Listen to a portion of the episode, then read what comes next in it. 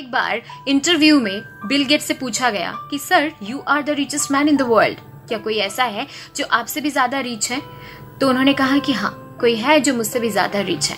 तो इंटरव्यूअर ने फिर कहा कि सर ऐसा कौन है जो आपसे भी ज़्यादा रिच है? तो बिल गेट्स ने फिर कहा कि, ये उस टाइम की बात है जब वो उतना पॉपुलर नहीं थे, इतना रिच नहीं थे, इतना फ़ेमस नहीं थे.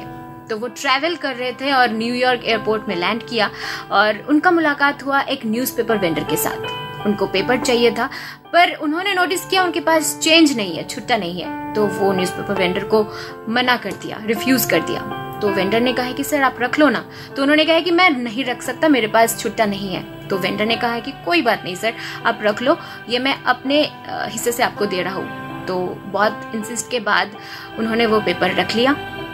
और कोइंसिडेंटली दो तीन महीने बाद वो फिर से ट्रैवल कर रहे थे और न्यूयॉर्क एयरपोर्ट में उन्होंने लैंड किया और उनका मुलाकात वही न्यूज़पेपर वेंडर के साथ हुआ। और उनको तब भी पेपर की ज़रूरत थी, पर उनके पास छुट्टा नहीं था चेंज नहीं था। तो न्यूज़पेपर वेंडर उनके पास आए बोला कि सर आप पेपर ले लो। तो उन्होंने मना कर दिया। बोला कि आ, मेरे पास आज भी चेंज नहीं है छुट्टा नहीं है मैं नहीं ले सकता।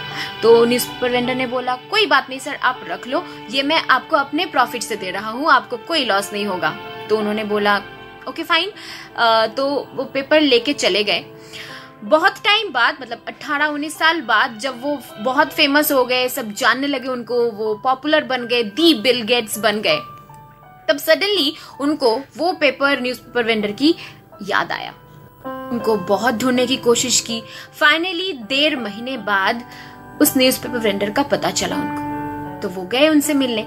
तो मिलने के बाद उन्होंने पूछा कि डू यू रिमेम्बर मी तो न्यूज़पेपर वेंडर ने बोला yes of course you are Bill Gates तो उन्होंने बोला हाँ वो तो ठीक है, पर क्या आपको ये याद है कि आपने मुझे न्यूज़पेपर दिया था जब मेरे पास छुट्टा नहीं था? तो न्यूज़पेपर वेंडर ने बोला हाँ मुझे याद है, मैंने एक बार नहीं, आपको दो बार न्यूज़पेपर दिया।